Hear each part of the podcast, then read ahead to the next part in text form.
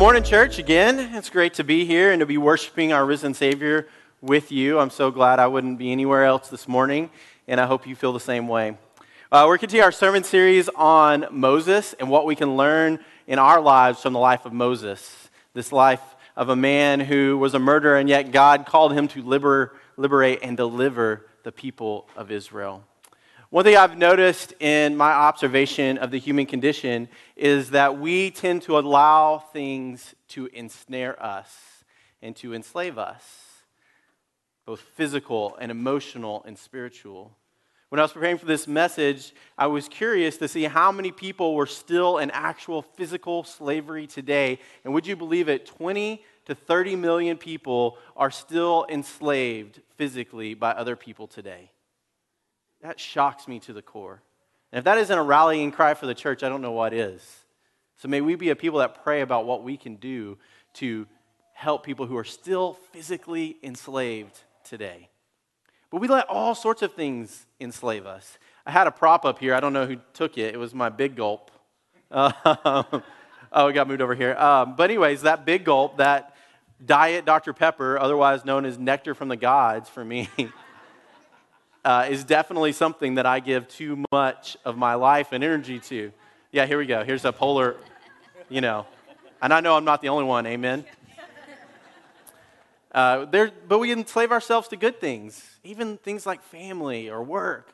You know, these are things that we deserve our attention, but if we put them before God, they can ensnare us and enslave us. And it's also summer turning to fall, and so many of us, like myself, are going to be spending a lot of Saturday mornings and Sunday afternoons watching football, right? And I know for myself that I probably care way too much about my teams. In fact, it'd be really nice if people were as excited on Sunday mornings as they were on Saturday mornings or Saturday afternoons watching their college team. But, anyways, I digress. But I am obsessed with the Dallas Cowboys. And on Thursday, yeah, we can whoop at that too. On Thursday, they had a preseason game. And of course, I've got to watch it because I have to know, you know, if this fifth string cornerback is going to make the Dallas Cowboys. but I was in Salado and they only had local television and they didn't have the game on. And so I actually found it in Spanish. and I don't know who these Dallas Vaqueros are, but I'm a fan. But you can find me every Sunday during the fall, probably giving too much of my energy and attention to the Cowboys. But there are things that are in your life that are the same thing, but there are also things that are not healthy for us that we find ourselves enslaved to violence, hate, sex, pornography, drugs, alcohol. I recently caught up with a former student of mine, and he was a really good kid, and but somehow he got kind of caught up in drugs and it completely changed the path of his life. It enslaved him, it ensnared him, and he needed deliverance. And my hunch is that you know there are things in your life that you have allowed to ensnare and enslave you. And if so, this message this morning is for you because the story of the Exodus is good news. It's very good news.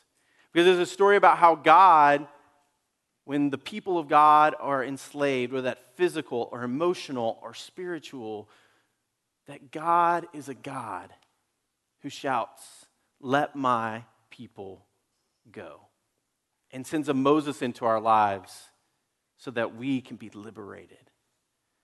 Last week, we left Moses and he was at the burning bush. And he had just grudgingly accepted a call to go by God to save the people of Israel after he'd given a long list of excuses. And so we pick up the story, and this week he goes with his brother Aaron, and he goes to Pharaoh, which is terrifying in itself. And he says, Hey, uh, Pharaoh, could you let these Hebrew people go worship on this mountain? And it's kind of almost implied, and, and maybe this is David's subtext here, but it's kind of like, hey, you know, Pharaoh, if maybe kind of you don't mind too much, could you please possibly let these people go worship. And of course, Pharaoh's like, no, they're my slaves. I'm not going to do this. And in fact, actually impresses the Hebrew people even more.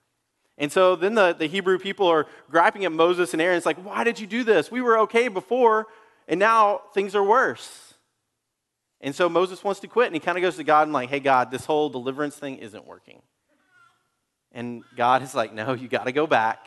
Don't worry, I have a plan.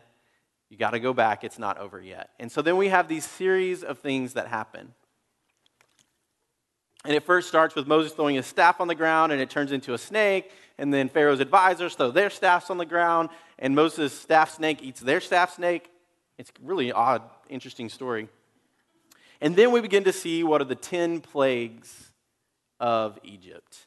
And what's really interesting about these plagues is not only are they signs of God's power and God's ability to save us when we are enslaved, they directly attack both the way of life of the Egyptians and their own quote unquote gods. Like the first one is the waters of the Nile turned to blood. Now, the Nile was the lifeblood of the Egyptian people. It's how they traveled, it provided sustenance for their crops. It was the most important thing to them. But God sends, turns the water to blood, and He sends frogs, and He sends insects, and He has boils on their skin, and He attacks the livestock. There's hail, and there's fire, darkness, and then the firstborn son. What's really interesting is three of these plagues directly go against some of the Egyptian gods. The first one, the one of frogs, there was a, an Egyptian goddess who was the likeness of a frog. And so God sends frogs to the land. There's another one um, that attacks the livestock. And Hathor was a goddess of Egypt who had the form of cow. And then, of course, darkness. Now, Ramses actually could be called Ra Moses, and we learned last week that the word Moses means son of. So, his name literally means son of Ra, and Ra was the sun god. And here was Moses bringing in Yahweh, who makes it go dark for three days. So you can see that Yahweh is directly opposing the, the Egyptian gods in these um, in these plagues. And, and God is directly opposing their way of life. And then we get to where we are today in Scripture, which is Exodus chapter 12. And it's the final plague, and this is the plague of the, the firstborn son. And this is what it says. Right before this, God tells the people through Moses that they are to take the sacrifice of a lamb and put lamb's blood on the doorpost above their door so that the angel of God will pass over them and they won't be attacked by the angel of God. But of course, the Egyptians don't know, and so this is what happens. Starting with verse 29. At midnight, the Lord struck down all the first offspring in the land of Egypt, from the oldest child of Pharaoh sitting on his throne to the oldest child of the prisoner in jail, and all the offspring of, of the animals when Pharaoh and all his officials and all the Egyptians got caught up that night, a terrible cry rang out across Egypt because every house had someone who had died. Then Pharaoh called Moses and Aaron, and that night said, Get up, get away from my people, both you and the Israelites. Go and worship the Lord as you said. You can even take your flocks and your herds as you asked. Just go, but bring a blessing on me as well. And if this sounds awful, a plague that killed all the firstborn children? Of course it is. And it's terrible. And yet again, it's kind of juxtaposed against the Egyptians killing all the male Hebrew children. They're being judged for their actions. And finally, Pharaoh lets them go. But then it says that Pharaoh's heart is hardened. And this is kind of an interesting thing because it almost sounds like God is hardening Pharaoh's heart and it makes Pharaoh change his mind. And so he sends his armies after the Hebrew people. And we get along the banks of the Red Sea or the Reed Sea, depending on who you talk to. And you have the Hebrew people against the river, and you have the, the most powerful army in the world of the time, and they're facing down off of each other. And again, the people turned to Moses and said, Did you just bring us out here to die? And yet, God is going to use God is going to use Pharaoh's strongest resource, his army, as a way to punish him as well. And so, of course, Moses puts his staff in the ground, the waters part, and the Hebrew people cross over on dry land. And then the Pharaoh's army tries to come, and the waters come and defeats and destroys the Pharaoh's army. Now, this story tells us and shows us that when God's people are enslaved to whatever that might be, and they cry out to God, that God hears and God responds, and God sends an instrument of salvation. And that when we are faced with an enemy army is in front of us, that God will fight our battles for us. So I don't know for you what it is that you're enslaved to. I don't know what you're struggling with. I don't know what you're wrestling in, but I know every single one of us wrestles with things that we have given our life to, that we have allowed to enslave us, that we have allowed to give too much purchase in our lives. N.T. Wright talks about how all of us have idols in our lives. And that idol worship is actually the root of all of our problems, the root of sin. That sin is the symptom, but idol worship is the problem. And what he calls idol worship is when we worship something that is material rather than what is immaterial, what is God, what is more than this world. So back then, they worshiped idols of wood and stone, but we worship different idols, don't we? In fact, one uh, author, John Stonestreet, who's the president of Chuck Colson Center, says that sex, self, state, science, and stuff are our five gods that we give our worship to. And when we worship other things than God, we find ourselves separated from God. And that's when we need to cry out because when you have allowed yourself to become enslaved or ensnared to something, you cannot get out of that problem on your own. Just like enslaved people, there is no way that the Hebrew people could have saved themselves from Pharaoh. So, what do we do? First, we cry out to God, just like they did. We cry out to God and say, God, deliver me from whatever it is, whatever you have allowed to enslave yourself. Deliver me. And then we have to know that God is going to send a Moses. God is going to send someone. Maybe it's the church, maybe it's a friend, maybe it's family, maybe it's a counselor. And God is going to send someone, and we have to accept their help. The people of God had to get up and leave. They had to get up and leave Egypt. And the same thing, whatever we find ourselves enslaved to, when we receive that help from God, we have to be willing to get up and leave and accept that help in whatever form it may come.